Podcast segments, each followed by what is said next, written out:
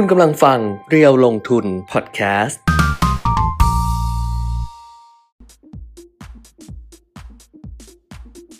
สวัสดีค่ะสวัสดีครับ อัปเดตเทรนด์ลงทุนมาแล้วนะคะ วันนี้วันจันทร์ที่ 25 กรกฎาคม 2565 ค่ะ ครับ เจอกันเหมือนเดิม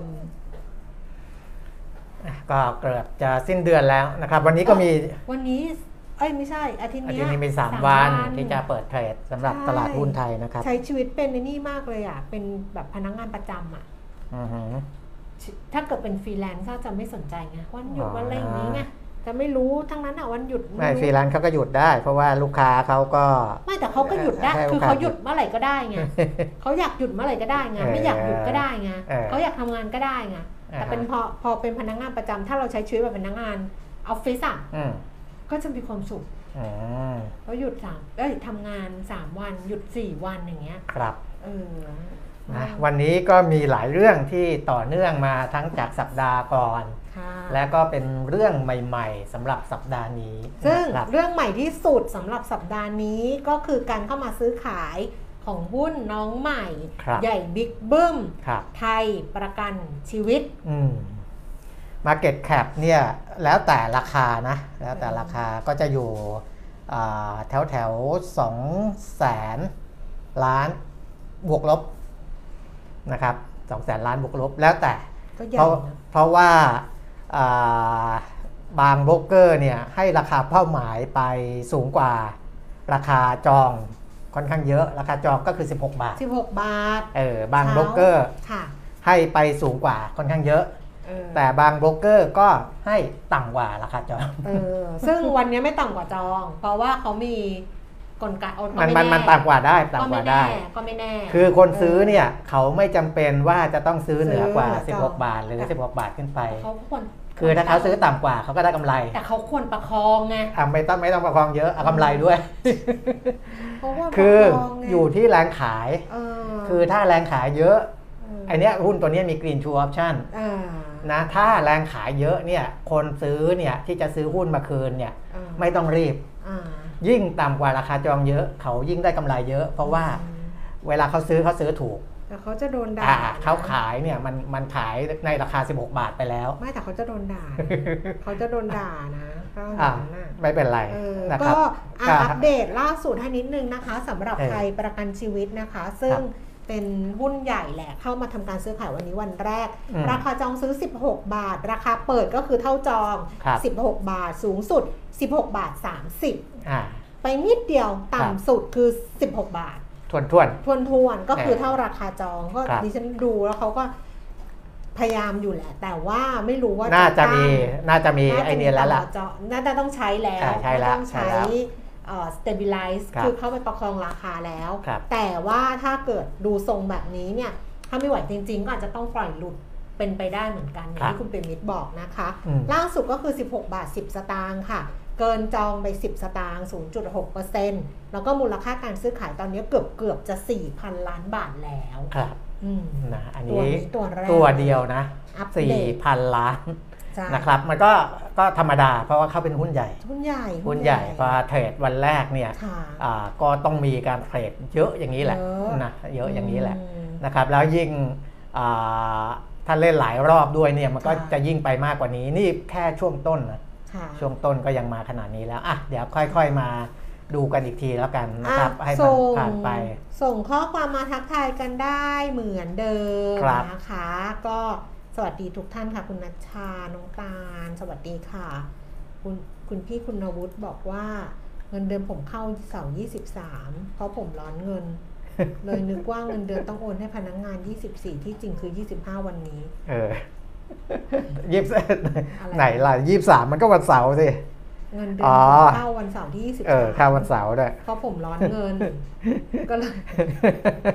ก็เลยนึกว่าเงินเดือนต้องโอนให้พนักงานที่ 24 หรือที่จริงคือเออที่จริงคือ 25 คือเอ่อไม่เหมือนของเรา ของเราเนี่ยตอนแรกอ่าน้องที่ทำเงินเดือนไปทำวันที่เท่าไหร่นะที่เป็นวันหยุดสามสิบเอ็ดเหรอโกรธเลยไม่เออไม่ยี่สิบยี่สิบยี่สิบเก้าเหรอเออยี่สิบเก้าเขานึกว่าหยุด29วันเดียว แล้วก็ทำยี่สิบเก้าปรากฏว่าทำไม่ได้เพราะว่า ทำเพโลไงเออไม่ได้เพโลแบงค์ไม่ต้อเป็งดก็ก็เลยไม่ได้เป็นวันที่ยี่สิบเจ็ดยี่สิบเจ็ดเออเจมส์ก็บ่นอะเจว่ามส์มาดีใจที่เงินเดือนออกเร็วยี่สิบเอเจ็ดอแต่เจมส์บอกว่าหมดเร็วออกเร็วมันก็หมดเร็วพี่อ้าวนะไปไหนล่ะเดี๋ยวไปโควิดก่อนนะครับค่ะเพราะว่าโควิด ตอนนี้มันมีสองโรคนะ โควิด กับฝีดาดลิงนะครับเออเออเพราะอ่าฝีดาดลิงนี่ก็เป็นปัญหาอีกในเรื่องของเชิงของการท่องเที่ยวนะครับ เพราะว่า ถ้ามันระบาดนะ WHO ก็ก็ยังประกาศนะภาวะฉุกเฉินของโรคนี้เลยนะครับ ก็ตัวเลขของโควิดก่อนโควิด 575 ล้าน3 3 3 3 0 0คนนะครับทั่วโลกที่ติดเชื้อสะสมนะครับเสียชีวิตไปแล้วเนี่ย6ล้าน4แสน3พันกว่าคนแล้วนะครับ อาของเมื่อวานตัวเลขที่เข้ามาที่เป็นเคสใหม่เนี่ย6แสน9พันกว่าคน แล้วก็เสียชีวิตอีก 810 คนอืมญี่ปุ่นยังคงนำโด่งมานะครับ ตัวเลขติดเชื้อต่อวันเกือบ 2 0 0 0 0 0 คนคุณแก้มอืมนะครับ เออ ก็นะใครที่ที่วางแผนเที่ยวญี่ปุ่นก็เลยอ่าช่วงนี้ต้องระมัดระวังกันเพิ่มขึ้นอีกนะครับแสนเก้าหมื่น สองพันคนต่อวัน แล้วก็เสียชีวิต 53 คน เขาก็ยังไม่ได้ให้ไปง่าย ๆ นะ ยังใช่ไหม ใช่ใช่อืมยังไม่ได้ให้ไปง่ายอืมอืมเกาหลีใต้เป็นอันดับสองเออจะบอกว่าที่ไปง่ายก็คือเกาหลีใต้อ่าหกหมื่นห้าพันคไปนง่ายแต่เข้าเมืองไม่ได้ อ๋อ อ๋อ ใช่ใช่ติดตอมอเออเออเขาเขาเขาทำไมเข้มงวดขึ้นมั้ง เขาเข้มงวดตลอดแหละ เขาอืมบอกว่า เออ นั่นแหละ ก็ไม่น่าไปอะเออถ้าจะไปแล้วต้องติดตอมอก็ไม่น่าไปอะเออน่ารำคาญเออม แล้วแต่ก็ เราก็ทำประวัติไว้ไม่ดีจริงไงเราก็มีพวกผีน้อยอ๋อพวกอะไรอย่างเงี้ยเออ ที่ลักลอบเข้าเข้าไปทำงานอะ เออเออเออเราทำไม่ดีจริงแหละอือฮึอืมอือฮึอ่าอันดับ 3 เป็นอิตาลีนะครับ51,000 คนฝรั่งเศส 50,000 ออสเตรเลีย 38,000นะครับสหรัฐเนี่ยเขาอยู่อันดับ 7 เพราะว่าตัวเลขยังไม่เข้าในช่วงวันอาทิตย์นะ22,000 คน ค่ะ เสียชีวิตอันดับ1ของโลกคือเม็กซิโก 105 คน อันดับ 2 อิตาลี 77 ไต้หวัน 65 อิสราเอล 58 ญี่ปุ่น 53 คนนะครับ อันนี้เสียชีวิตเกิน 50 คนต่อวัน ของไทยเรานะครับอ่าดูตัวเลขของวันนี้สำหรับผู้ติดเชื้อโควิด -19 ก็คืออา25 กรกฎาคม 1,740 คน ลดลงจากเมื่อวานนะ เมื่อวาน 2,390 นะครับ ก็ถือว่าลดลงเยอะเลยนะครับแต่ว่าเสียชีวิตเพิ่มขึ้นนะครับจาก 30 เป็น 32 คนค่ะรักษาหายกลับบ้านได้เนี่ย2,425 คนค่ะนะครับก็สูงกว่าจำนวนผู้ที่ติดเชื้อ แล้วก็ตรวจด้วยอ่า RT-PCR นะครับก็ในเรื่องของโควิด คุณหมอเมื่อวานไปหาหมอมาอ๋ออ่าอ่าเราเราก็เลยนิดหนึคุยงคุยกับหมอครับ หมอบอกว่า ตัวเลขมันน้อยเพราะว่าอย่างที่เราคุยแบบคนอืมไม่เข้าระบบเออก็คือตอนเนี้ยคนที่แบบตรวจ ATK เออเจอสองขีดครับอยู่บ้านเลย ไม่ไม่บอกใครด้วยเออหมอบอกว่าเหมือนเป็นหวัด คุณเป็นหวัดอ่าคุณบอกทุกคนเปล่าว่าคุณเป็นหวัดเออเออเมื่อวานนั่งคุยกับหมอ คือไปหาหมอโรคอื่นแต่นั่งคุยกับหมอเรื่องนี้เออเออหมอก็บอกว่าเหมือนคนเป็นหวัดอะอ่าฮะมันก็เหมือนคนเป็นหวัด ถ้าคุณเป็นหวัดคุณบอกใครมากว่า เฮ้ยผมเป็นหวัดเออคุณก็ไม่บอกใครเพราะคุณตรวจเจอสองขีด ตอนนี้คุณก็ ไม่บอกใครแล้วก็อยู่บ้าน เออ ก็กักอยู่บ้านไป แล้วดิฉันก็ถามว่า เอาถ้าไม่กินยาฆ่าเชื้อ อืมคือไม่กินยาฆ่าเชื้อแล้วมันได้เหรอคะหมอบอกได้เออสิบวันมันตายเองเออเออสิบวันอยู่ให้ครบสิบวันเออเนี่ยอยู่ให้ครบสิบวันเดี๋ยวจะอยู่เผื่อๆก็แล้วแต่แต่อยู่ให้ครบสิบวันเออสิบวันไม่ต้องกินยาฆ่าเชื้อถ้ามันไม่ลงปอดนะ อันนี้เคอะสนี้เดี๋ยวคือมันเขาไม่บลองกปว่าอดถ้าเกิดมันไม่ได้มีอาการ เออคือถ้ามันไม่มีอาการอะไรอย่างเงี้ยถ้ามันเป็นไข้ก็กินยาแก้ไข้ เออถ้ามัน ถ้าไอเออก็กินยาแก้ไอเออออะไรอย่างเงี้ย แต่ถ้าไม่ได้ไม่ได้รุนแรงอะเออไม่ได้รุนแรงก็ไม่ต้องกินยาฆ่าเชื้อเออแล้วดิฉันก็บอกว่า เนี่ยตอนที่เราเป็นหวัดอะอืมเราเป็นหวัดอะไรเงี้ยบางทีเราก็ติดว่าเราต้องกินยาฆ่าเชื้อหมอบอกเดี๋ยวเนี้ยเป็นหวัดหมอก็ไม่จ่ายยาฆ่าเชื้ออมยกเว้นว่าคออักเสบอ่าคือถ้าทำสิทธิ์อักเสบเออต้องเป็นหนองนะ คอเป็นหนองเออคอเป็นหนองหรือไซนัสเอออันเนี้ยจะให้กินยาฆ่าเชื้อ แต่อืมถ้าเป็นหวัด แล้วคอไม่ได้แบบเป็นหนองอืมเอ่อหรือว่าไม่มีอาการแบบที่นั่นก็จะไม่สั่งยาฆ่าเชื้อออ่าฮะเพราะฉะนั้นคุณหมอบอก 10 วันก็คือ อยู่บ้านไป ครับ เออ แล้วก็หายเองอ่าฮะเออดิฉันก็เลยบอกว่าเผื่อติดรอบสองจะได้เตรียมตัวไว้เออเออหมอบอกก็ไม่ควรติดรอบสองนะเออระวังระวังหน่อยแล้วกันก็ระวังคือมันครับคือหมอมองเหมือนไม่ซีเรียสอะแต่ว่า มันก็อาจจะเสียโอกาสนู่นนี่นั่น หรือการที่จะหรืออะไรประมาณเนี้ยมันก็มีงานแล้วมันก็ไม่จริง ๆ มันก็ไม่ควรติดเออแต่ถ้าติดแล้วก็แบบนี้แหละครับเออติดแล้ว คือไม่ติดก็อย่าประมาทครับเออติดแล้วก็อย่าอย่าแพนิคเออแค่นั้นเองเออก็คือเออตามสภาพแล้วหมอก็เล่าให้ฟังด้วยนะว่าอีกเชื้อโรคตัวเนี้ย เรียนมาตั้งแต่ปี 2 ปี 3 นักศึกษาแพทย์นะ เจอทุกคนไอ้เนี่ยอีไวโครัโรสนาเนี่ยโคโรนาเนี่ยแต่อืมเราไม่ได้ไปสนใจมันไงเพราะว่าไวรัสมันมีเท่าไหร่ก็ข้ามข้ามมันไปเอออ้าวคราวนี้พอมาระบาดเอากลับมาสนใจมันหน่อยตั้งชื่อให้มันหน่อยเออเออคุยว่างหมอก็ว่าง คนไข้ก็ว่างคุยกันยาวเลยเออเพราะฉะนั้นก็คือแบบว่าหนักนะคะอ่าฮะสำหรับคนที่ที่ติดครับแล้วก็คือไม่ต้องซีเรียสมากอืมบางคนที่ฉันเห็นแบบเครียดสติแตกไปแล้วอะไรอย่างเงี้ยซึ่งซึ่งตอนเนี้ยมัน ก็อาการอะมันก็ไม่ได้หนัก ครับยกเว้นว่าคนที่เขามีโรคประจำตัวหรืออะไรนะเออมันหนักเออก็คือก็ไปโรคืองพก็ยาบาตาลมอาซะการเอคืออถ้ามีอาการเยอะยังไงก็ต้องอยู่ในใช่ความดูแลของแพทย์ใช่ แต่ถ้าอาการไม่ได้เยอะก็ตัวเองดูแลได้ก็ดูแลไปอืมนะครับอืมคุณหมอยงผู้วรวันโพสต์เมื่อวันเสาร์ค่ะที่ผ่านมานะครับในเรื่องของวัคซีนอ่าโควิด -19 นี่แหละนะครับค่ะคุณหมอบอกว่าอ่า ทางกระทรวงสาธารณสุขมั้งเห็นบอกนะมังมังก็เขาบอกว่าหน่วยงานราชการอะทางรัฐอ๋อทางราชการหน่วยงานเออที่รับผิดชอบอ่าจะต้องเปลี่ยนคำจำกัดความของการให้วัคซีนครบ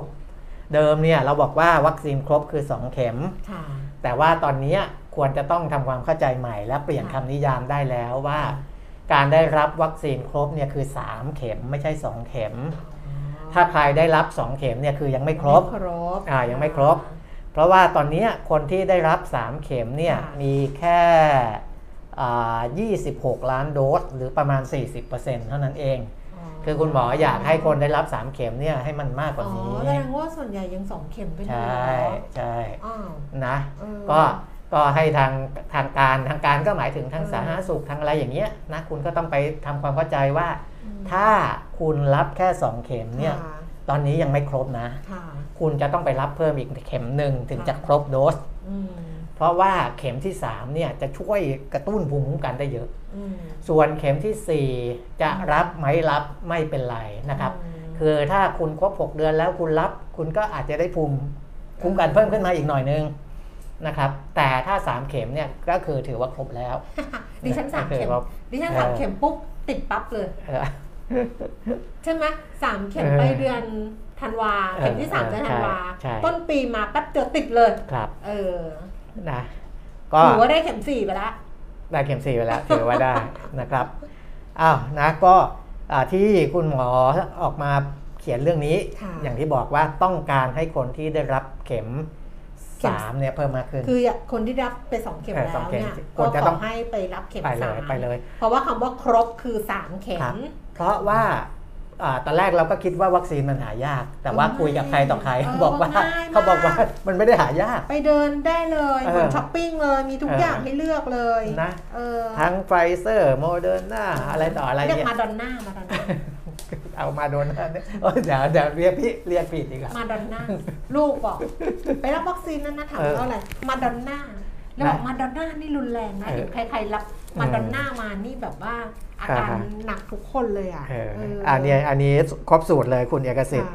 ค่ะแอสตราสองไฟเซอร์สองเนี่ยอืมนะครับอันเนี้ยอันเนี้ยอันเนี้ยเป็นสูตรที่อ่าผมก็คิดจะรับแบบนี้เหมือนกัน แต่ยังไม่ได้ไปไปฉีดเข็ม4อ่าเอาว่าคนที่ ยังไม่ได้รับเข็ม 3 ไปกดฝ่ายนิดหนึ่งอืมนะครับ มีวัคซีนฟรีคุณไม่ต้องไปจ่ายตังค์นะครับ หาทางลงทะเบียนโน่นนี่นั่นเนี่ยเขามีให้อยู่แล้วนะครับเจจะได้ครเจบมส์เจมส์เข็มสี่ฉีดอะไรอะอ๋อเจมส์ไฟเซอร์ของมีนามมาดอนน่าเหรออ๋อไฟเซอร์เออนะอะประมาณนี้นะครับในเรื่ไฟองขเซอองร์ไม่โควิดค่อยไฟเซอร์ไม่ค่อยไม่ค่อยไม่ค่อยไม่ค่อยมี side effect ใช่เออแต่ถ้าเกิดว่าโมเดอร์นานี่เห็นแบบ หลายคนใช่ต้องเออใครจะฉีดโมเดอร์นาเข็มสี่อะไรอย่างเงี้ยนะครับต้องลางานไว้เลยนะอ๋อเอเอออเออต้องต้องเลือกวันดีๆอะเพอ่าราะว่าฮะต้องพักอะน่าจะต้องพักครับอืมอ้าวไปข้อมูลอะจบแล้วจบแล้ว จบแล้วมาข้อมูลค่ะ ไปดูที่ตลาดหุ้นต่างประเทศเมื่อคืนวันศุกร์ที่ผ่านมานะคะครับดัชนีอุตสาหกรรมดาวโจนส์ก็ปิดตลาดปรับตัวลดลงไป 137จุด 0.4%ค่ะเอ่อ NASDAQ ลงไป 255.1.8% NASDAQ ลงเยอะเลย แล้วก็ S&P 500 ลง 37.0.9%นะคะ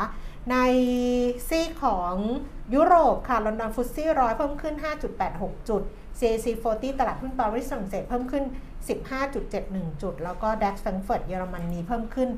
7.04 จุด ก็ทรงๆกันหมดนะคะ ส่วนตลาดหุ้นเอเชียค่ะ โตเกียวนิเกอีเช้านี้ลดลงไป 203.0.7%ห่างเสียงฮ่องกงลงไป 130จุด0.6%แล้วก็ CSI 300 ตลาดหุ้นเซี่ยงไฮ้นะคะ ลงไป 18.0.4%ค่ะ ย้อนกลับมาดูความเคลื่อนไหวของตลาดหุ้นบ้านเรานะคะ ดัชนีราคาหุ้น เช้านี้สูงสุด 1,553 จุด ต่ำสุด 49 จุดค่ะ แล้วก็ล่าสุด 10นาฬิกา22 นาทีดัชนีราคาหุ้น 1,550จุด31 จุดลงไป 2.42 จุด 0.16%มูลค่าการซื้อขาย 13,000 ล้านบาทค่ะ ส่วน Set 50 Index 947.20 จุดนะคะลดลดลงไป 3 จุดค่ะ มูลค่าการซื้อขายก็ 5,400 ล้านบาท ที่ซื้อขายสูงที่สุดคือในวันนี้มูลค่าการซื้อขาย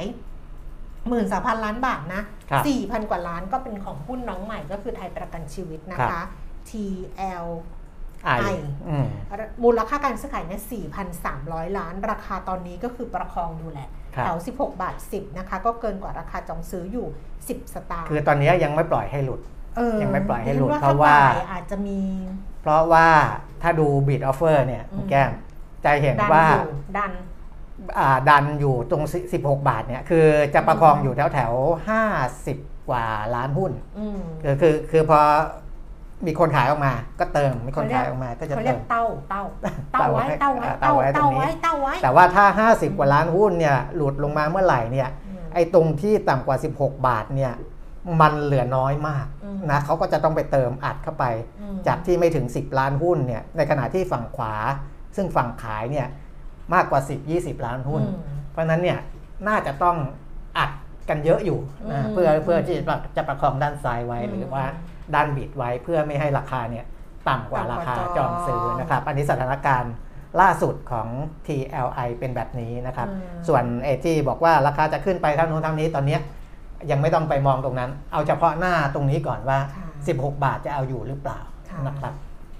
เขาปันผลยังไงไม่รู้เนาะบางทีคนซื้อซื้อหุ้นประกันอ๋อก็ต้องหวังเขาก็หวังเหมือนกัน คือแต่แต่ทุกคนน่ะที่หวังปันผลก็หวังแคปิตอลเกนด้วยไงครับมันก็ต้องหวังทั้งสองอะครันะบเออเหมือนแจ็คสันหวังอะเกี่ยวไหมแจ็คสันหวังคนหวังทั้งหมดดิฉันว่าเขาเยอะไปฮะเขาเยอะเขาเอาคำว่าออกเยอะออกเยอะไปทำให้เยอะดูเหมือนได้พบได้ง่ายอะไรอย่างนี้ใช่ไหม มันก็ยากนะ แต่เซเลบริตี้เขาก็เจอกันหมดอะไรเงี้ยอ๋อเออเออแต่ดิฉันเฉยๆไงเออคือดิฉันน่ะดิฉันไม่ได้แบบตามก็ d เซเว่นเออคือแจ็คสันหวังนี่เขาก็ d เซเว่นเออซึ่งดิฉันไม่ได้คือดิฉันไม่คือได้ตามคือเมนคือ BTS ไม่ได้เมนก็เลยเว้นบ้าบอฮะ ไม่ก็คือถ้าเพลงอะเออเออถ้าเพลงดิฉันฟัง BTS เออคือฟัง BTS BTS เลยเออ BTS บังทันดิฉันฟังทั้งวันเออฟังทุกวันอะด้วยหลุดฟัไปละทั้งวันหลุดไปละหลุดเนี่ยแล้วใช่ไหมกำลังพูดเอออะฟังทั้งไปวันฟังทุกวันแต่ว่า GOT7เนี่ยดิดิฉันเป็นคนดูซีรีส์เออก็จะมีสมาชิกเขา member ก็คือจินยองที่เออเขาเล่นซีรีส์อ่าดิฉันก็จะดูจินดิฉันก็จะเมนจินยองอ่าแต่ไม่ได้ไม่ได้ดู GOT7แล้วมันอ่าฮะมีน้องแบมอีกคนหนึงเป็นเด็กไทยไงครับก็เลยแบบเออดูจินยองกับแบมเลยนี่ก็เฉยๆกับแจ็คสันเออเพราะว่าเขาเยอะ อะหลุดไปเรียบร้อยแล้วนะคอะรับตอนนี้ก็หลุดไปแล้วเพราะว่ามันมันมันเยะบอกแล้วว่าพอข่มันจากเยอะ50 ล้านเออที่มันประคองเนี่ยมันไม่อยู่แล้วเออพอชันนี้ด้านซ้ายเนี่ยมันเหลือแค่ 10 ล้านเออมันมันจะเอาไม่อยู่แล้วเอาไม่อยู่นะครับไงเพราะว่าเพราะว่าก็ด้านด้านขายเนี่ยมันออกมาแบบถค่ะล่มทลายมากจอะริงๆนะครับต่ำกว่าจองตแล้วไม่ต้องหวังแล้วคราวนี้นะแจ็คสันก็ไม่ต้องหวังแล้วนะอ่าอ่าไทยประกันต่ำกว่าจองไปแล้วนะคะ 15 บาท 90 ลดลงไปจากราคาจองซื้อเนี่ย 10 สตางค์ค่ะ ส่วนครับอันดับที่ 2 เป็นธนาคารไทยพาณิชย์ 99 บาท เพิ่มขึ้น 2 บาท แบงก์กสิกรค่ะ 141 บาท เพิ่มขึ้น 1 บาท Advance 199 บาท ลดลงไป 3 บาทนะคะ เดลต้าค่ะ เดลต้าอยู่ที่ 373 บาท เพิ่มขึ้น 4 บาท แล้วก็ BDMs 26 บาท 50 ลงไป 50 สตางค์ s p a c อยู่ที่ 4 บาท 56 สตางค์ เพิ่มขึ้น 84 สตางค์ True 4 บาท 60 เพิ่มขึ้น 6 สตางค์ แบงก์กรุงเทพ131บาท50 เท่าเดิม แล้วก็ OR ค่ะ 25 บาท 25 สตางค์ลดลง 50 สตางค์นะคะครับปตทอยู่ในอันดับต่อมา 34 บาท 25 ลงไป 25 สตางค์แล้วก็มีบริษัทประกันชีวิตอีกตัวหนึ่งก็คือกรุงเทพประกันชีวิตครับ BLA ราคาร่วงไปเกือบ 5%นะ 4.5%นะอืมบาท 75 อยู่ที่ 36 บาท 75ครับ ไม่รู้ไปแบบคอนเน็กอะไรกันหรือเปล่าเออเออไม่รู้อะอาจจะมีทั้งคอนเนคไอ้เรื่องของกันความความรู้สึกอะไรอย่างเงี้ยเซนติเมนต์หรืออะไรอย่างเงี้คยวามรู้สึกหรือเออไม่รู้อะหรือว่าขายหุ้น BLA ไปซื้อที่อืมไม่น่าไม่น่าไม่น่าอะเออเออไปดูค่าเงินนะคะ อัครับตราแลกเปลี่ยน เช้าวันนี้ก็ยังคงอ่อนค่าอยู่นะคะ ดอลลาร์บาท 36 บาท 72 สตางค์ค่ะ แข็งค่าสุด 36 บาท 61 อ่อนค่า 36บาท74 ค่ะ แล้วก็ราคาทองคำเอ่อหนึ่งพัน1,727 เหรียญต่อออนซ์นะคะ ราคาในบ้านเราเช้าวันนี้อยู่ที่รับซื้อคืน 29,900 ขายออกนี่มาแตะ 30,000 บาทอ่านะสำหรับราคาทองคครับำส่วนราคาน้ำมัน เบรนท์102 เหรียญ 65 เซนต์ลดลง 55 เซนต์เวสเท็กซัส93 เหรียญ 99 เซนต์ลดลง 70 เซนต์ดูไบ102 เหรียญ 55 เซนต์ก็คือราคาน้ำมันเนี่ยลงมา ใช่ ดูเหมือนกับว่าเวสเท็กซัสจะสร้างจุดต่ำสุดในรอบอะไรสักอย่างหนึ่งด้วย ถ้าดูจากกราฟอะจริง อ่าฮะ จริง ปีนี้อะ ต่ำที่สุดในปีอย่างน้อยปีนี้อะอืมเฮ้ยปีต้องเปล่าดูวะย้อนไปหนึ่งไม่เยียใช่เนี่ยเนี่ยเนี่ยไม่ไม่แล้วก็ปีไม่อ่าปีหนึ่งเยียไม่ปีนี้เมื่อกี้ดูผิดนี่โอ้ไม่ใช่ ปีกาไกลเลย เดือนนี้ เออ เดือนแล้วมั้ง ใช่ใช่เดือนนี้อ่าเดือนนี้ เดือนอ่าฮะเดี๋ยวดูเดือนอีกทีนึงอ่าเดือนนี้ได้อืมต่ำสุดในรอบหนึ่งเดือนครับ เดือนนี้93เหรียญอ่า94เหรียญตอนนี้ครับ คนก็จะบ่นว่าเวลาเขาจะช่วงเนี้ยอ่า ไอ้แก๊สโซฮอล์เบนซินอะลดบ่อยอ๋อคือลดลดลดคนก็จะบ่นว่าว่าดีเซลไม่ลด คือคุณพี่อ่าที่ใช้ดีเซลต้องเข้าใจเออว่าราคาที่แท้จริงของคุณพี่ไม่ใช่ราคานี้ครับ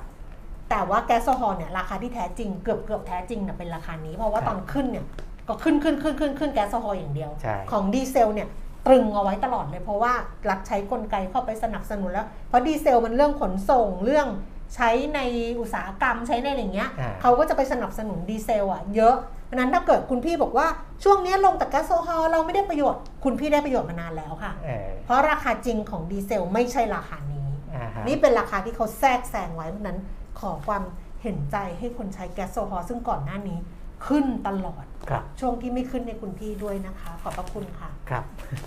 ตัวแทนจากกระทรวงพลังงาน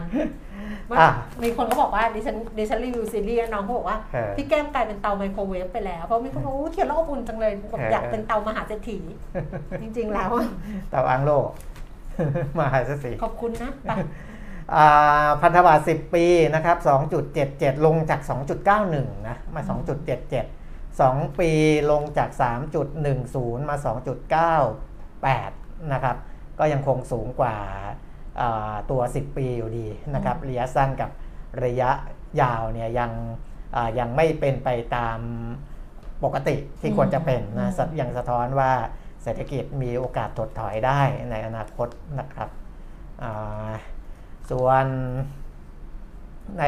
ประเด็นอ่าอ๋อที่แต่เย็นเล่นเขาบอกว่าไม่ไม่น่าเขาไม่ ไม่ได้อ่านละเอียดอะไม่พูดดีกว่า คือเหมือนกับเย็นเล่นเขาค่อนข้างมั่นใจว่าเออเศรษฐกิจสหรัฐจะไม่ถดถอยอะไรอย่างเงี้ยเอออืมเออแต่เขาต้องพูดอย่างนี้หรือเปล่า ใช่เขาก็ยืนยันมาตลอดเขานะยืนยันมาตลอดเขไปทางนี้แหละนะครับ แต่ว่าในการประชุม 26 27 FOMC คราวนี้เนี่ยเออไม่ได้เน้นประเมินตัวเลขเศรษฐกิจนะจะอ่าจะดูเน้นเรื่องดอกเบี้ยก่อนอ่าอ่าแล้วก็รอบหน้า คืออันเนี้ยกรกฎาอืม สิงหาเนี่ย FOMC ไม่มีประชุมไปเป็นจะไปประชุมกันยาอีกทีรอบกกัลางนกันยายาเลยอ่ารอบกันยาเนี่ยจะไปมีประเมินอ่าภาพรวมเศรษฐกิจแบบเป็นจริงเป็นจังอีกรอบหนึ่งค่ะนะครับอันนั้นก็เดี๋ยวไปดูอีกทีว่าค่ะว่าอ่ายังไงจะถดถอยไม่ถดถอยอะไรยังไงเนี่ยกันยานั่นนะนะครับอืมถึงจะเห็นความชัดเจนนะครับ ส่วนอ่าประเด็นที่เป็นเชิงบวกหลักๆเลยนะ กับโลกนะครับ ก็คือเรื่องที่รัสเซียกับยูเครนเขาลงนามข้อตกลงอืมส่งออกธัญพืชนะครับซึ่งลงนามกันเมื่อวันศุกร์ที่ผ่านมาเนี่ยนะก็อ่ามีคนประสานก็คือประธานาธิบดีเรเจปไตยิปของตุรกีอ้าวก็อย่างนี้ถ้าเกิดเขาครับเขาตกลงกันได้บางเรื่องก็เหมือนดีป่ะ เหมือนดีขึ้นเออเหมือนดีขึ้นนะครับกับนายอันโตนิโอกูเตอร์กูเตอร์เลส นะครับเลขาธิการสหประชาชาตินะเป็นสองบุคคลที่มีบทบาทในการเชื่อมประสานอ่าระหว่างประธานาธิบดีวลาดิเมียร์ปูติน ผู้นำรัสเซียกับทางอ่ายูเครนนะครับเออเพื่อทำข้อตกลงอ่าส่งออกธัญพืชนะอ่าข้อตกลงเนี้ยจะทำให้ ตุรกีสามารถส่งออกธัญพืชได้ ซึ่งจริง ๆ ทั้งรัสรัสเซียทั้งยูเครนเนี่ยอ่าไม่ใช่เมื่อกี้พูดถึงยูเครนหรือตุรกียูเครนเนี่ยนะก็รัสเซียเซ็นกับยูเครนโดยตุรกีเออกับสหประชาชาติเป็นตัวกลางเป็นว่าอ่านี่ขนาดไม่ตั้งใจฟังนะเนี่ยนะถ้าตั้งใจฟังก็ขนาดไหน ทั้งยูเครนทั้งรัสเซียเนี่ยเป็นผู้ส่งออกข้าวสาลีข้าวโพดน้ำมันอ่าพืชปุ๋ยรายใหญ่ของโลกอ่านะครับเพราะฉะนั้นถ้าสองประเทศเนี้ยตกลงกันเรื่องนี้ได้เอเนี่ยอ ไอ้ที่เราบอกว่ามันเป็นตัวกดดันเรื่องของเงินเฟ้อเนี่ยมันก็ใช่ไหมอาจอาจจะดีหรือขึ้นว่าจะดีขึ้นก็ได้ก็อาจจะดีขึ้นนะครับอ่าข้อตกลงก็เนี้ยทำเพื่อโลกหน่อยเถอะอ่าจะภาภายใต้ข้อตกลงเนี้ยรัสเซียจะไม่โจมตีเรือขนส่งสินค้าของยูเครนในทะเลดำนะครับอ่าแล้วก็ตุรกีเนี่ยจะเข้ามาช่วยตรวจสอบเรือสินค้าของยูเครนมเพื่อไม่ให้มีการลักลอบขนส่งอาวุธม ของยูเครนคือรัสเซียเนี่ยเขากลัวว่าค่ะถ้าเปิดทางโดยไม่ทำอะไรไม่อะไรเนี่ยเดี๋ยวจะมีการลักลอบขนส่งอาวุธเข้ามาในไอเรือขนส่งธัญพืชต่างอืมๆนะครับก็จะมีคนกลางเข้ามาช่วยตรวจสอบให้นะครับว่าไม่มีเรื่องนี้นะครับแล้วก็สหรัฐซึ่งอ่าก่อนหน้านี้ก็มีการคว่ำบวงคว่ำบาตรรัสเซียอะไรต่างๆเนี่ยก็จะให้ความร่วมมือต่อการส่งออกธัญพืชและปุ๋ยจากรัสเซีย โดยไม่คว่ำบาตรต่อธนาคาร บริษัทเดินเรือ และบริษัทประกันภัยที่เกี่ยวข้องกับการส่งส่งออกสินค้าเหล่านี้จากรัสเซียนะอืมนะครับ อันนี้คือข้อตกลงที่จะเป็นปัจจัยเชิงบวกค่ะนะณขณะนี้อย่างน้อยๆหนึ่งเรื่องแล้วนะครับที่ผ่อนคลายลงนะครับ อืมอะก็ก็น่าจะสัญญาณดีอะเออสัญญาณดีก็เป็นเรื่องนั้นนะครับ ส่วนสัญญาณ อาจจะเล็กไปหน่อยป่ะมันอ่าอาจจะเป็นสัญญาณดีเล็กเออเล็กๆที่แบบอาจจะไม่มีนัยยะก็ได้อะไรเงี้ยๆครับ อย่าเพิ่งคาดหวัง นะครับแต่ว่าในเอ่อเรื่องที่ยังเป็นปัญหาอยู่อย่างที่บอกคือเรื่องของฝีดาดลิงนะครับ ซึ่งอ่าเช้าวันนี้เนี่ยนายอ่าโฆษกประจำสำนักนายกออกมาบอกว่าอ่า นายกเนี่ยได้ได้ได้ได้สั่งให้ดูแลเรื่องนี้เป็นพิเศษนะคุณธนกรวังบุญคงชนะโฆษกประจำสำนักนายกรัฐมนตรี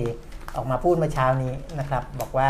นายกรัฐมนตรีได้รับทราบรายงานสถานการณ์เรื่องฝีดาดวานอนนะครับเรียกฝีดาดลิงก็ได้แต่ฝีดาดลิไม่งต้องฝีดาดแต่จริงๆ หมอโยมก็จะเรียกฝีดาดวานอนๆหรอทำไมเอออะให้แต่ว่ามันเพระอะ ไม่รู้ อีเจียมเรียบด่วนบอกว่า ก็เรียกฝีดาดลิงได้ป่าวะแต่เว ไม่งั้นโรคเท้าช้างก็เรียกอะไรนะ อารมณ์ บาดบาทาโคจฉานอะไรก็ไม่รู้ว่าเออเอเอออ สักอย่างหนึ่งอะ กับอะไรเนี่ย อ่าอะนะเดี๋ยวได้รับรู้จะรู้เรื่องนี้แล้วหลังจากที่ยิ่งยิ่งภายหลังองค์การอนามัยโลกนะ WHO เนี่ยได้ประกาศให้โรคฝีดาดวานอน เป็นภาวะฉุกเฉินด้านสาธารณสุขระหว่างประเทศ ก็ยิ่งกำชับให้เข้มงวดมากขึ้น ในการตรวจคนเข้าเมืองนะอืมคือตรวจคนเข้าเมืองเนี่ยค่จะมีประเทศที่ลิสต์ไว้อยู่แล้วค่ะว่าประเทศเหล่านั้นเนี่ยว่อ่ามาจากมีผู้ติดเชื้อเยอะ เพราะฉะนั้นปซึ่ระงเทไนศจีเรียก็ใช่นะใช่เลยใช่เออนั่นก็เป็นหนึ่งเลยนะครับ ถ้ามาจากประเทศเหล่านั้นอืมยิ่งต้องเข้มงวดเป็นพิเศษ อันนี้คือในเชิงของคนที่จะเข้าออกเมืองของเราอืมนะครับ ต้องเฝ้าระวังนะครับ แล้วก็ให้ทุกคนปฏิบัติตามมาตรการ universal prevention อย่างเคร่งครัดและต่อเนื่องนะครับ แล้วก็ยังยืนยันว่าตอนนี้เอ่อยังไม่พบผู้ป่วยฝีดาดลิงเนี่ยเพิ่มขึ้นนะอืมฝีดาดวานอนเนี่ยเพิ่มขึ้นค่ะนอกนอกจากอ่าชาวไนจีเรียคุณที่ปิบยอกมิตรคุณจะเรียกอะไรคุณเรียกไปอย่างหนึงเลยอาจารย์ลิงก็ได้วานอนก็ได้เาอะไรก็ได้เออเออแต่คุณเออแต่ว่าคุณต้องเรียกไปอย่างหนึงเออเออเหมือนเวลาเราเขียนข่าวอะ ครับคือคือจะเขียนนะอะไรเออ เขียนเขียนไปอย่างจะเรียกว่าโควิด -19 หรืออะไรก็ได้เรียแต่ว่าให้เรียกไปเออแต่ว่าแบบต้องนั้นต้องเลย โควิด -19 ไปไปตลอดเลย อย่างนี้เอเออ ออย่าไปแบบเปลี่ยนไปเปลี่ยนมาอย่าอ่าอ่าเอา จะลิงก็ลิงจะวานอนก็วานอนอะเอาจะวานคอนวายนะ ก็ควายจะกระบือก็กระบืออย่างเงี้ยเออเรียกน้องควายก็ไม่ได้นะ เรียกน้องควายถามว่า พ่อแม่เป็นไปอะไรกับควายเหรอถึงเรียกเอออะไรวะเออคนบางเรามันเอานะเอาวันน้เนาะองแมวน้องหมาก็ไม่ได้แบบเออคือกันจะพูดไอ้หาเอ้ยบอกแม่ครับจะอะไรว่าอะไรกูพูดอะไรไม่ได้เลยแบบเนี้ยเออน้องแมวน้องหมาก็ไม่ได้เป็นน้องเราเหรออะไรเงี้ยเป็นลูกพ่อแม่เหรอโอ้เออเอาวันนอนแล้วกันวันนอนเอแล้วอกัแหละนแหละแต่คุณเลือกไปเลยแต่เรียกไปอย่างเดียวเออออ้าว ส่วนเรื่องที่ต่อเนื่องมาอีกเรื่องหนึ่งนะครับ เอาเรื่องที่เกี่ยวเนื่องมาให้จบจบไปก่อนนะอืมเดี๋ยวค่อยมาว่ากันเรื่องดอกเบี้ยอะไรอืมอ่าเงินฟ้องเงินเฟ้ออะไรอีกทีหนึ่งดอกบงดอกเบี้ยก็คือเงินฟ้องเงินเฟ้อเออก็คือเรื่องของครูกับ d t แทซึ่งมีการเปิดแถลงข่าวเมื่อวันศุกร์ที่ผ่านมานะครับว่า2บิ๊กคุณศุภชัยเจียรวนนท์ประธานคณะผู้บริหารเครือเจริญโภคภัณฑ์ และประธานกรรมการบริษัททรูคอร์ปอเรชั่นจำกัดมหาชนกับอ่าคุณซิกเว่เบรกเก้นะ CEO ของ Telenor Group ผู้ถือหุ้นใหญ่ใน dtac อะนะ Total Access Communication นะครับแถลงข่าวกรณีการควบรวมกิจการระหว่าง True กับ dtacค่ะคือก่อนหน้านี้มันมีข่าวลือออกมาก่อนที่เขาจะจัดแถลงเนี่ยค่ะมันมีข่าวว่าคณะอนุกรรมการนะที่ที่อ่า ดูเรื่องนี้เนี่ยคณะอนุกรรมการเพื่อศึกษาและวิเคราะห์กรณีการควบรวมธุรกิจ ระหว่าง True กับ d t แทเนี่ยสามต่อหนึ่งค่ะมีมติไม่เห็นด้วยกับการควบรวมเออคือสามไม่เห็นด้วยมีหนึ่งเห็นหนึ่งเนี่ยไม่ขัดแย้งแต่ก็ไม่ได้ไม่ได้เชิงว่าเห็นด้วยอะไรนะอืมเออเพราะว่าเขาศึกษาว่าเออมันมีปัญหาอะไรไหมนี่นะนั่นซึ่งเป็นข่าวลือออกมา เป็นข่าวลืเอออแต่ว่าทางกสทชเอง ทางบริษัทเองเนี่ยก็ยืนยันว่า ข่าวนั้นเนี่ยยังไม่เป็นความจริงอืมนะครับอ่าทางกสทช คุณไตรรัตน์วิริยะสิริกุลรองเลรองเลขาธิการ รักษาการแทนเลขาธิการ คณะกรรมการกิจการกระจายเสียงกิจการโทรทัศน์และกิจการโทรคมนาคมแห่งชาติ หรือกสทช ออกมาบอกว่า ยังไม่ได้รับรายละเอียด หรือผลการศึกษาของคณะคณะอนุกรรมการค่ะทั้ง 4 ชุดนะครับ แต่ว่า ยืนยันว่าจะดำเนินการตามขั้นตอนทางกฎหมายอย่างาถูกต้องและครบถ้วนนะหากมีอะไรคืบหน้าก็จะแจ้งอีกทีหนึ่งนะครับ แต่ทีนี้ไอการดำเนินการตามกฎหมายเนี่ยทาง True กับ d t แทที่เขาออกมาแถลงเขาบอกว่าเอ่อเดิมเนี่ยอบอกว่าการดำเนินการตามกฎหมายจะใช้เวลาพิจารณา 90 วัน ซึ่งมันต้อง เสร็จไปตั้งแต่เดือนพฤษภาคม 2565 พฤษภาคมที่ผ่านมาแล้วอือหือนะแต่เนี่ยมันเลยพฤษภาคมมาแล้วนะอืมอ่ามิถุนากรกฎานี่กำลังจะหมดเดือนกรกฎาคมแล้วอืมนะครับ เพราะฉะนั้นถ้าจะดำเนินการตามตามขั้นตอนของกฎหมายขอให้ทำตามขั้นตอนของกฎหมายแล้วก็ไทม์ไลน์อืมที่วางไว้ด้วยนะเพราะไม่งั้นเนี่ยคนที่นักธุรกิจที่เขากำลังรอผลอยู่เนี่ยมันก็อ่าจะยืดเยื้อออกไปเรื่อยๆ แต่อย่างไรก็ตามคุณสุประชัยบอกว่า การออกมาแถลงข่าวไม่ได้มีเจตนาจะกดดันการทำงานของกสทชนะอืมเพราะเข้าใจดีว่าคณะกรรมการกสทชเนี่ยเพิ่งเข้ารับตำแหน่งคุณแก้มอืมก่อนหน้านี้มันมีการเปลี่ยนชุดมคือมันมีคนเดิมอยู่บ้างบางส่วน แล้วก็มีคนใหม่ที่จะเข้ามาอืมเพราะฉะนั้นเนี่ยก็เลยต้องรอให้คณะกรรมการของกสทชเนี่ยเขาอ่าได้มี ระยะเวลาที่จะปรับตัวในการเข้ามาทำงานก่อน อันนี้คุณสมชัยบอกเข้าใจค่ะนะแต่อย่างไรก็ตามมันก็เลยเวลาไอ้ที่บอกมาแล้วนะค่ะซึ่งมันจะต้องจบไปตั้งแต่พฤษภาคมนะครับอ่าซึ่งอ่ามีนักข่าวถามว่าถ้ากสทช ไม่อนุญาตให้ควบรวมจะทำยังไงนะครับค่ะเขาก็บอกว่าอ่าตามประกาศกฎหมาย กสทช ปี 2561 เนี่ยถ้าเป็นกรณีควบรวมเนี่ย กสชช ไม่ได้มีอำนาจที่จะอนุมัติหรือไม่อนุมัติการควบรวมนะอืมเออแต่มีอำนาจในการกำหนดกติกาเงื่อนไขที่เป็นประโยชน์ และลดผลกระทบที่อาจเกิดขึ้น ดังนั้นเราจึงอยากให้กสทช พิจารณาเรื่องนี้ ตามระยะเวลาของกฎหมาย แล้วก็ตามอ่าตามตามข้อกำหนดของกฎหมายด้วยนะครับ โดยสรุปก็คือว่าทางครูกับ d t แทเนี่ยเขาบอกว่า กสทชเนี่ยไม่ได้มีอำนาจที่จะไปบอกเขาว่าไม่ให้ควบรวมอ่าค่ะแต่ว่าจะกำหนดเงื่อนไขยังไงในค่ะการควบรวมก็กำหนดมาค่ะอันนั้นเนี่ยกฎหมายให้อำนาจกสทชทำได้อยู่แล้วอืมนะครับ เพราะฉะนั้นในเคสการควบรวมทูกับ d t แทซึ่งพอมีข่าวลือออกมาแล้วราคาหุ้นหล่นค่ะวูบไปเมื่อวันศุกร์ที่ผ่านมาเนี่ยทั้งสองตัวเนี่ยนะครับก็โดยสรุปก็คือจริง ๆ แล้วเนี่ยตอนที่ข่าวลือออกมาว่าทำไมไม่ให้ควบรวม เพราะเกรงว่า ผู้ผู้บริโภคจะเสียประโยชน์อืมนะครับ อย่างเช่นว่าเดิมมี3เจ้า เหลือสองเออพอสองสองเจ้าเนี่ยกรแข่ขัก็สองแบบเจ้าอืมการที่จะแบบอ่าแพ็กเกจอะไรและการอืมการเรียกภาษาที่ข่าวเขาใช้ก็คือหัวกันนั่นแหละอืมนะครับ เช่นอ่าแพ็กเกจคล้าย ๆ กันาคือหรือคุณคุณอาจจะตกลงกันว่าเอ่อเห็นแล้วว่า Market Share ของสองฝ่าย ถ้าสมมุติเหลือ2นะอืม Market Share ของแต่ละฝ่ายเท่านี้พอใจละอืมนะคือคือไม่ได้ต้องมาแข่งขันอะไรกันดูเดือดเลือดพล่านเนี่ยต่างคนต่างแบบโอเคอ่ารักษาพื้นที่อ่าก็กำไรก็กำลังดีอะไรต่ออะไรกำลังดี ก็ไม่ก็ไม่ต้องแข่งอ่ากันลดให้ให้ผู้บริโภคใช่แต่ว่าถ้าอยากจะทำกำไรสูงขึ้นทำยังไงก็ขึ้นราคาขึ้นราคาอ่าขึ้นราคาก็คุยกันง่ายเลยทีนี้อืมเพราะว่าพอใจมาเก็ตแชร์ละอืมเออก็อะเดี๋ยวเราขึ้นกันคนละเท่านี้อ่าได้ได้ทั้งคู่อืม นะครับอันเนี้ยเป็นเหพตุวกนี้ผลมันไม่มีทางเลือกแล้วล่ะเอออะไรไม่ปมีระมาทาณงนี้เพราะว่าอืมถ้าสองเจ้าปุ๊บเนี่ยอืมใครขึ้นขึ้นทั้งสองเจ้าพร้อมอืมๆกันเนี่ยอ่าเขาจะอืมก็ไม่ไม่ต้องมีการย้ายค่ายถูกไหม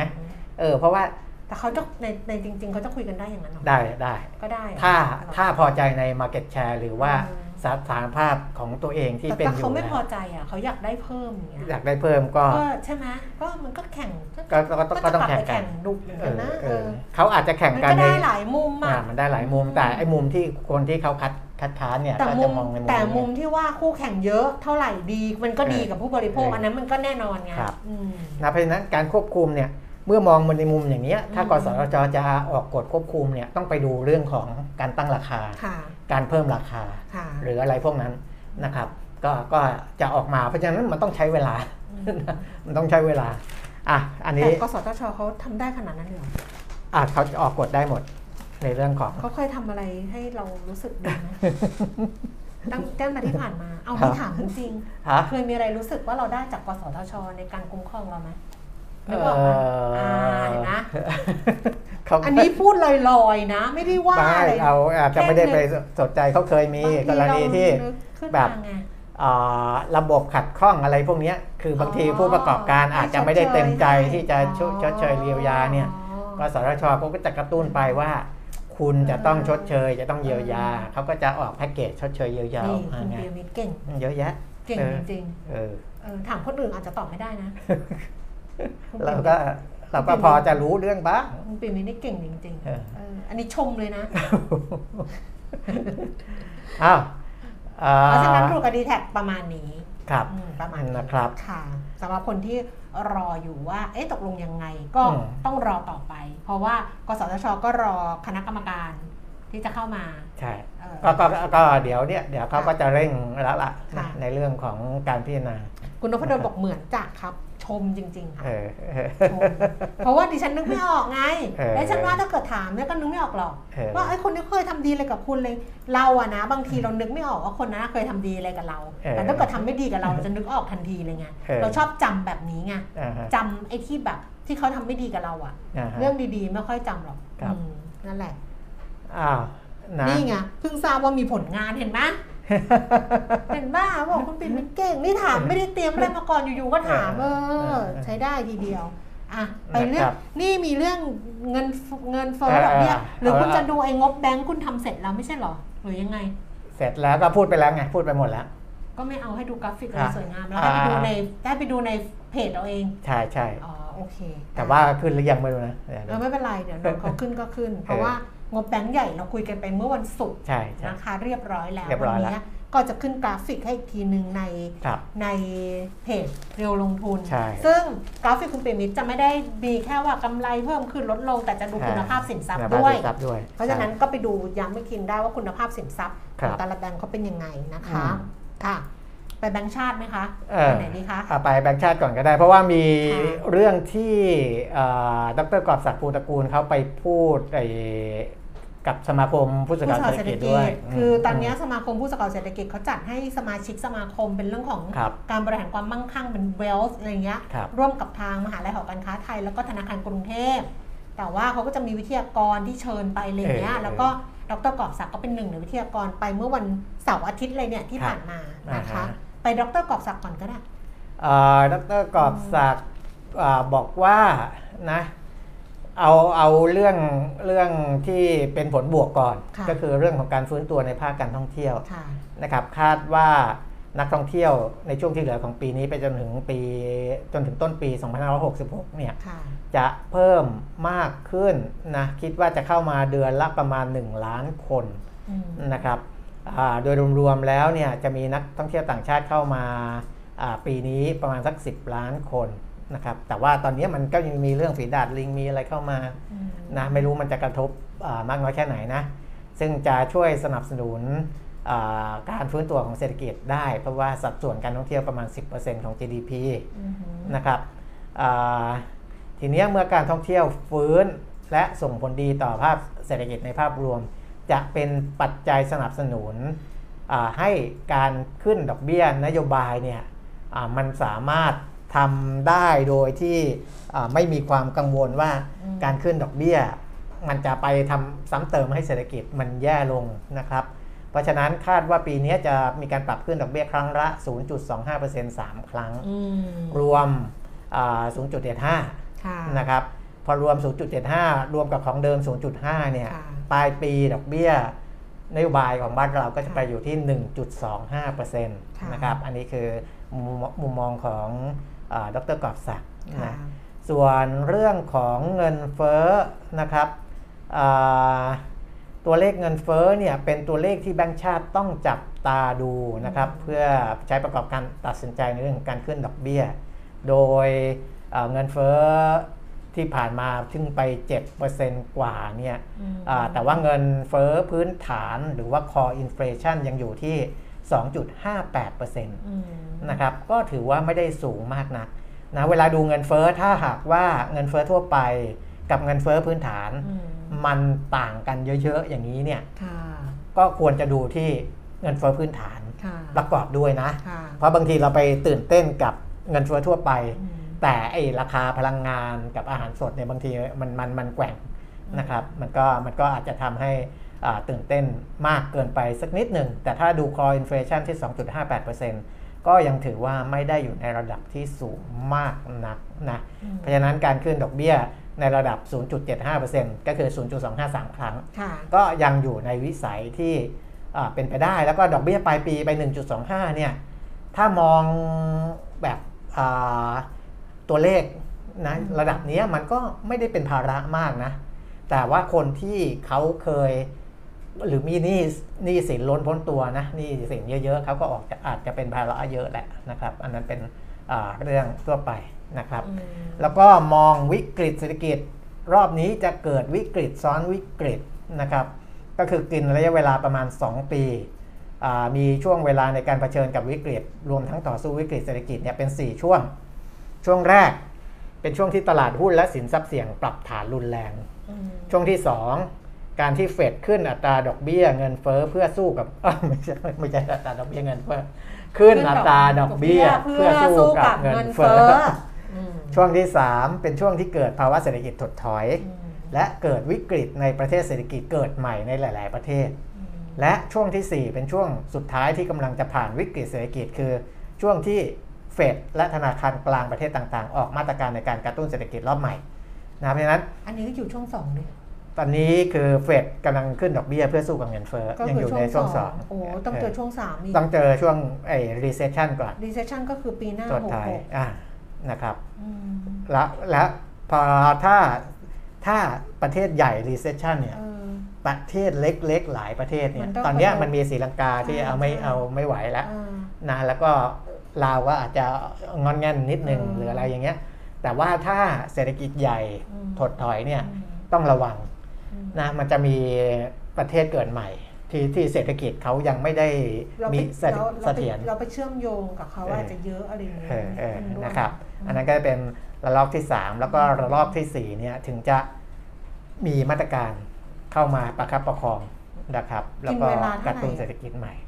สองสองสองปีปีนี่คือนะครับสี่สี่ช่วงนี้สองปีเหรอเอ่คือจริงๆอีอีใช่อีช่วงหนึ่งกับช่วงสองเนี่ย มันโดนมาแล้วใช่ มันโดนระยะหนึ่งแล้วแต่นี่ระยะคือหนึ่งลากแล้วยาวอีกสองปี เพราะฉะนั้นช่วงสามช่วงสี่อะเออก็อาจจะมาเออก็ก็โอเคนะ ถ้าสองปีอาจจะไม่ครับตายทนไหว ทนมาตั้งสองปีครึ่งแล้วอะเออทนอีกสองปีครึ่งก็ปีนี้เอาเป็นว่าทนไปด้วยแล้วกันครับ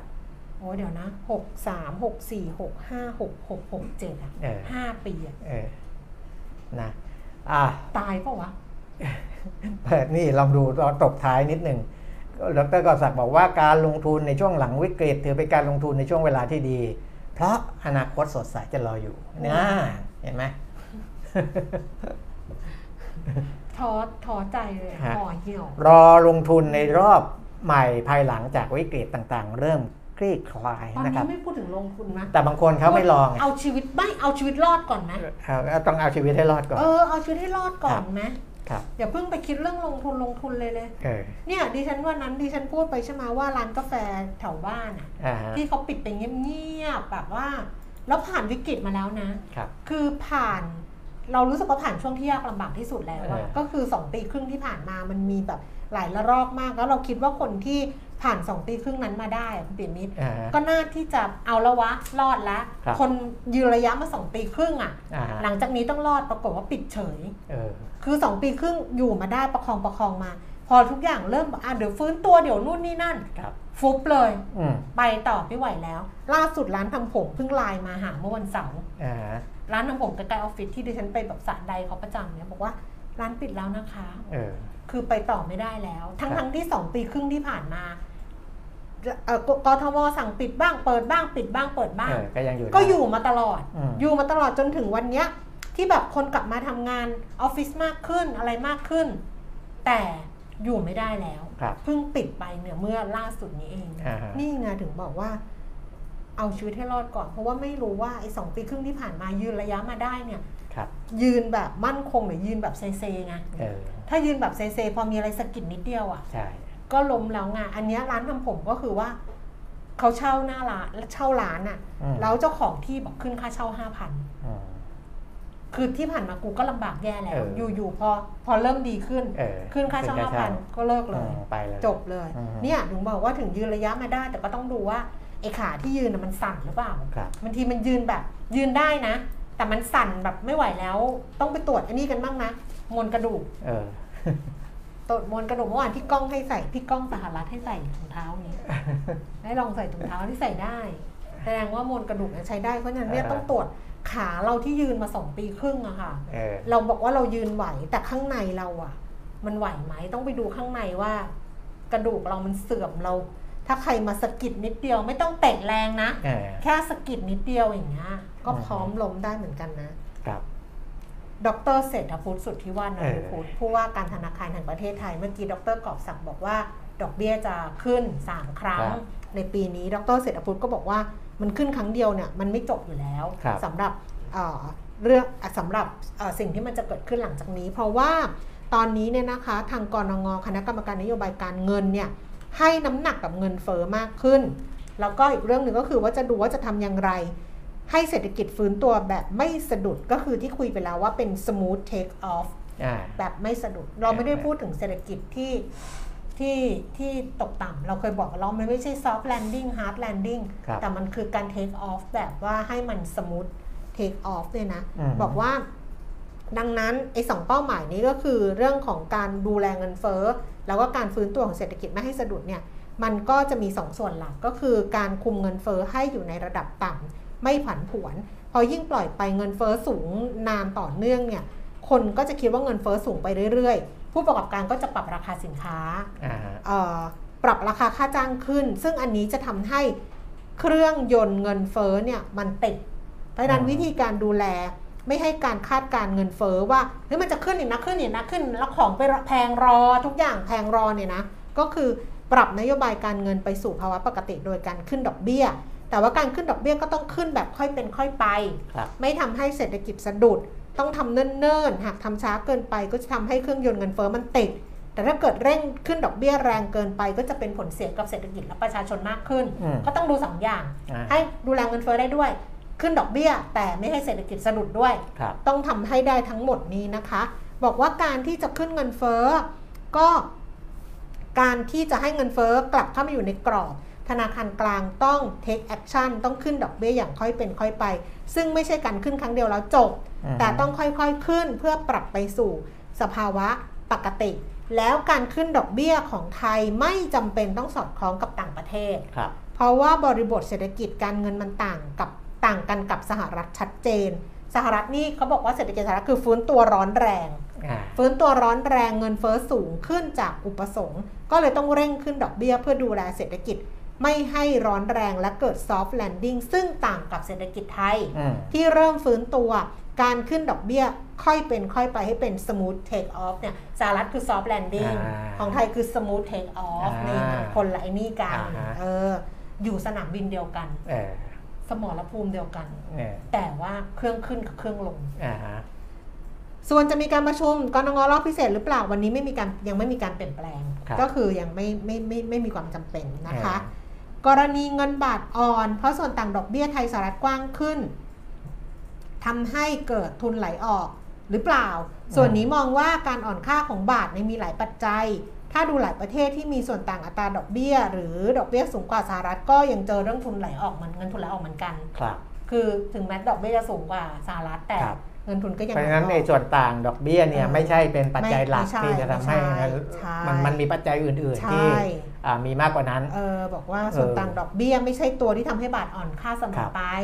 ครับไม่ไม่ไม่ไม่ไม่ไม่ได้สะท้อนฟันโฟเสมอไป เออ ไม่ได้อืมสะท้อนตรงนั้นครับแล้วก็ถ้าเกิดดูทุนเคลื่อนย้ายของไทยเวลานี้ตั้งแต่ต้นปี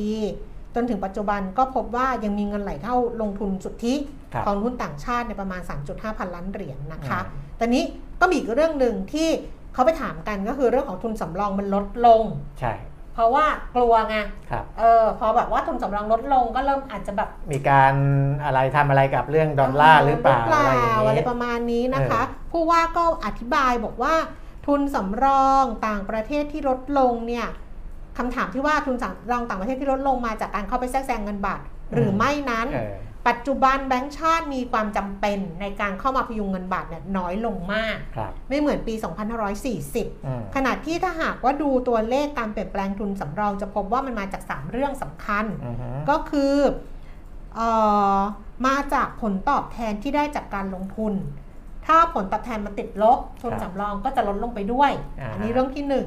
นอกจากนี้ทุนสำรองที่ลดลงเนี่ยอาจจะมาจากเรื่องของการตีราคาตีมูลค่า สินทรัพย์ที่ลงทุนอืมโดยในช่วงที่ดอลลาร์แข็งค่าครับสินทรัพย์สกุลเงินอื่นก็จะอ่อนค่าทำให้ในแง่มูลค่าอาจจะลดลง ซึ่งถือเป็นตัวแปรสำคัญตัวหนึ่งอืมทำให้เกิดการเปลี่ยนแปลงของทุนสำรอง เพราะธนาคารกลางโดยทั่วไป มักถือหลายสกุลอืมในทุนสำรองไม่ได้ถือดอลลาร์อย่างครับเดียว สุดท้ายก็คือการดำเนินนโยบายค่าเงินของแบงก์ชาติ เพื่อดูแลเสถียรภาพเงินบาท ไม่ให้ผันผวน คือทั้ง 3 ปัจจัยนะคะ ผลตอบแทนจากการลงทุนอ่าการตีมูลค่าสินทรัพย์ที่ลดลงแล้วก็ 3 ก็คือนโยบายการเงินของแบงก์ชาติ เพื่อที่จะดูแลไม่ให้ค่าเงินบาทผันผวน 3 ปัจจัยนี้ พบว่าปัจจุบันที่ทำให้ทุนสำรองลดลงในช่วงที่ผ่านมาเนี่ยมันมาจากการตีมูลค่าสินทรัพย์ลงทุน กลับมาอยู่ในรูปของดอลลาร์เป็นหลักเพราะดอลลาร์มันแข็งค่าขึ้นอืมมันไม่ได้มาจาก 2 สาเหตุอีก 2 สาเหตุครับมันมาจากเรื่องของการตีมูลค่าสินทรัพย์ ทุนสำรองที่ลดลงมาจากหลายปัจจัย แล้ววันนี้มีความจำเป็นที่ต้องเข้าไปดูแลเงินบาทน้อยสถานการณ์แตกต่างจากปี 40 สิ้นเชิง ตอนนั้นเรามีทุนสำรอง 90,000 ล้านบาท วันนี้มี 2.47 แสนล้านบาทอืมซึ่งสูงกว่าหนี้ระยะสั้นถึง 2.6 เท่าครับและทุนสำรองเราก็ยังถือว่าอยู่ในอันดับท็อปๆของโลก ดังนั้นเสถียรภาพเราไม่น่าเป็นห่วงครับแต่ก็ยอมรับว่ามันลดลงแหละ แต่ครับลดลงด้วยเหตุจากการที่ดอลลาร์มันแข็งค่าขึ้นแล้วทำให้การตีมูลค่าสินทรัพย์ ในทุนสำรองมันลดลงครับเออเขาอธิบายโอเคนะอ่าฮะเออใครไปห่วงเรื่องนี้นักหนาขอก็มันเก่งเนาะคือเก่งเนาะฮะคือหมายถึงคนที่ไปตั้งข้อสังเกตอ๋อเก่ง คือก็ต้องตามติดตลอดเลย เอ๊ะ เอ๊ะ เอ๊ะ เอ๊ะ อย่างเงี้ย ใช่ใช่ใช่วอเอ๊ะวอเอ๊ะว่าเนี่ยทุนสำรองมันลดลงนะ มันเกิดจากอะไรอย่างเงี้ยอ่าฮะใช่ไหมมันมีอะไร มันมีอะไรมันมีอะไร เออ แต่ถ้า ถ้า ถ้าคำถาม เดี๋ยวนะ ถ้าคำถามมีหนึ่งคำถามอ่าฮะแล้วคำตอบเนี่ยมีหลายคำตอบอืมอันเนี้ยโอเคนะอ่าฮะเคลียร์แต่ถ้าเกิดมีหลายคำถามแล้วไม่มีคำตอบหรือคำตอบมีหนึ่งคำตอบอะไรเงี้ยอันนี้ไม่ค่อยเคลียร์เท่าไหร่อืมเพราะฉะนั้นอันนี้ถือว่าโอเคสบายใจได้ครับมั้งดีกว่า เพราะถ้าเราพูดว่าสบายใจได้เลยเนี่ย มันจะเป็นการผูกมัดเราเกินไป เราก็สบายใจได้เออเออมั้งถ้าตามที่ผู้ว่าบัญชัยเขาพูดเออก็ประมาณนั้นแหละสบายใจได้มั้งนะอืม แต่มันก็เป็นไปได้ที่การตั้งข้อข้อสังเกตว่าเราใช้เออดอลลาร์เข้าไปประคองบาทหรือเปล่าประคองบทหรือเปล่านะทำให้ทุนสำรองเออมันลดลงแต่จริงๆอะแล้วเสถ้าถียรภาพมันจะโอหรือเปล่าอะไรอย่างเงี้ยจริง ๆ ถ้าประคองเนี่ยบาทมันต้องแข็งกว่านี้ใช่นะแต่แต่อันนี้ก็ดูแล้วประคองมากก็ก็ไม่ไม่ได้ไม่นะเชิงไม่เชิงใช่นะครับแทรกแซงมากก็ไม่ได้ประคองอืมมากก็ไม่ได้เพราะว่าอืมอเมริกาก็จ้องอยู่ตลอดเลยครับก็คนคนเขาทำงานเยอะดีเนาะฮะ จ้องได้ตลอดเลยนะว่านี่อะไรอะเออต้องมีคนคอยคอยจ้องคอยมอนิเตอร์นะเออเอออะหมดไหมหมดไหมคะ ทุกคนหมดไหมหมดเรื่องไหมหหมดรือยังไงเรื่องนะครับอืมก็อ่าไปดูไปดูไปดูไทยไทยไอ้นั่นดิเออตัวไทยประกันไทยประกันน่ะนะก็ตอนเนี้ยเขาเขาน่าจะพยายาม ดันกลับนี่ไง16 บาท อ่าพยายามจะเอา 1590เนี่ยให้อยู่อ่าคือไม่ให้ต่ำไปกว่านี้อืมนะครับอ่าเพราะฉะนั้นคนที่ขายนะส่วนคนที่ขายที่อ่าถ้าไม่ตื่นตระหนกเกินไปเนี่ยนะครับ ก็คิดว่าไม่มีความจำเป็นที่ต้องไปขายขาดทุนอืมเพราะว่าถึงคุณตั้งไว้ 16 บาท เท่ากับราคาจองเนี่ยก็มีคุณมาแงบแงบคุณอยู่ดีนะครับ จะเห็นได้ว่าครับเมียมีแงบอยู่ดีแงบเพราะว่า ตอนเนี้ยก็จะมีการบิดในฝั่งเออ16 บาทเนี่ยอยู่เรื่อยเออแงบๆนะแงบเพราะฉะนั้นปรมาณเออแงบคุณแงบไม่จำเป็นต้องไปร้อนใจไปขายอืม19 15 90หรืออะไรอย่างนี้นะครับ ก็ส่วนใครอยากจะถืออายาวกว่านั้น อันนั้นก็แล้วแต่เพราะว่าอ่า PE ตอนที่เขาตั้งขายตัวเนี้ยก็ไม่ได้ต่ำไม่ได้ถูกพูดง่ายๆถ้าเทียบกับ PE ของบริษัทประกันทั่วๆไปนะอืมก็ไม่ได้ถูกนะราคา 16 บาทเนี่ยก็ PE ก็ไม่ได้ถูกอยู่แล้ว แต่โอกาสเติบโตเขาอาจจะสูงหรือเปล่า อันนั้นก็ต้องไปดูว่าโอกาสเติบโตในอนาคตเป็นยังไง ถ้าโอกาสเติบโตดี PE ที่บอกว่าไม่ได้ต่ำเนี่ยมันก็จะต่ำลงมานะมันก็จะสามารถถือลงทุนระยะยาวได้ เพราะการลงทุนในหุ้นเนี่ยเป็นการลงทุนในอนาคตนะครับแต่แบบไม่ได้ลงทุนในแต่แบบว่าพวกนี้เขาจะเติบโตจากอะไรเนาะอ๋อก็เขาขยายฐานได้ Market Share การสร้างไอ้ผลิตภัณฑ์ใหม่ๆโปรดักต์ใหม่ ๆ อะไรเออต่างๆเพราะเนี่ยประกันอย่างเดียวมีมันก็คงไม่ได้เพราะว่าเราเป็นสังคมผู้สูงอายุไงอ๋อแล้วผู้สูงอายุอะมันก็ไม่ได้ทำประกันแบบได้อะไรอย่างนี้นึกออกไหมเอ่าฮะมันก็มีข้อจำกัดเยอะไงในการครับที่จะทำประกันน่ะครับแล้วแบบเด็กเกิดใหม่มันก็ไม่มีนี่ก็เป็นปัญหาหนึ่งเหมือนกันนะอ่าฮะอืมเพราะเด็กเกิดใหม่มันก็ไม่มีไงอืมการที่ไม่มีคนในวัยแรงงานก็เป็นปัญหาอย่างหนึ่งถูกการที่ไม่มีเด็กเกิดใหม่เนี่ยก็เป็นปัญหาอย่างหนึ่งครับในธุรกิจเนี่ยมันก็จะเห็นการ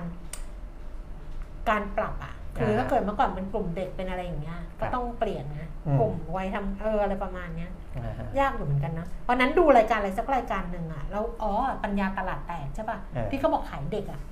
ขายขายขนมหรือขายอะไรขายเด็กกลุ่อะมจำเป้าได้หไหมายเด็กกลุ่มเป้าหมายเป็นเด็กวัยรุ่นอะเออเด็กวัยรุ่นไม่มีไม่ซื้อของแพงอย่างงี้ เขาพูดว่าเด็กวัยดิฉันบอกไม่จริงเลยเออไอเด็กวัยรุ่นเนี่ยนะวู่วามที่สุดเลยเด็กในารวัยรุ่นที่จะไม่ค่อยคิดมาก เพราะว่าใช่ไม่ใช่เงินตัวเอง ใช่ เออ บอกเด็กวัยรุ่นเนี่ยอันเนี้ยเขาขายเด็กเขาขายเด็กวัยรุ่น เออ ไม่แพงหรอกอะไรอย่างเงี้ย อืมปรากฏว่ามันแพงด้วยป่ะนะ ใช่ใช่ เออ เพราะว่า พอเขาพูดมาอย่างนี้ที่ฉันบอกไม่ใช่เลย เพราะว่าอืมกลุ่มเด็กเนี่ยนะเป็นกลุ่มที่ว่าผีผลามเออคือใช้ใช้ง่ายไม่ไม่เขาไม่คิดเยอะเออไม่ตัดสินใจเยอะไม่ใช่ไม่ใช่เงินตัวเองด้วยใช่แบบใช้ได้เต็มที่อะไรประมาณเนี้ยอืมนั่นแหละ ถ้าทำมาหากินกับใครก็คือทำมีคนถามเหมือนกันว่าทำมาหากินอะไรถึงดีทำงานทำมาหากินกับคนมีเงิน ใช่ ซึ่งไม่รู้อยู่ตรงไหนอะต้องไปหาเอาเองว่าคนมีเงินอยู่ตรงไหนอะจบการนำเสนอนะคะสำหรับตลาดหุ้นภาพรวมแต่ชนีราคาหุ้นก็ 1,558 จุดนะเพิ่มขึ้นมา 5 จุดนะคะอ่าฮะ0.3%แล้วก็มูลค่าการซื้อขาย 23,000 ล้านบาท ซึ่งในจำนวนนี้ก็เป็นไทยประกันไปแล้วเนี่ยไทยประกันชีวิตไปแล้วเนี่ยเกือบเกือบ6 6,600 ล้านบาทครับคุณจักราบอกว่าสวัสดีครับ ขอบคุณที่อธิบายเรื่องทุนสำรองของแบงก์ชาติฟังแล้วเข้าใจง่ายขึ้น จริงอืมๆอ่านแต่ข่าวอะค่ะเออเขาเขียนข่าวมาดีครับเอ่อดรเศรษฐพุทธก็พูดอธิบายชัดเจนฮะไม่ได้มีอะไรซับซ้อนเลย พรุ่งนี้ค่อยกลับมาเจอกันนะคะ ว่ามันลุ้นกันช่วงบ่ายก็ลุ้นตลาดหุ้นต่อไป ใครจะดูว่าเทรนด์ตลาดหุ้นช่วงบ่ายเป็นยังไงก็ครับติติดตามอัปเพตจเรียวลงทุน อัปเดตได้จากเพจเรียวลงทุนนะครัคะบกดไลค์กดแชร์กดติดตามกันได้สำหรับเพจเรียวลงทุนเป็นกำลังใจให้คุณปิยมิตรด้วยครับนะผู้เป็นเจ้าของเพจอืมพรุ่งนี้กลับมาเจอกันวันนี้เราสองคนลาแล้วนะคะ สวัสดีสค่ะวัสดีครับ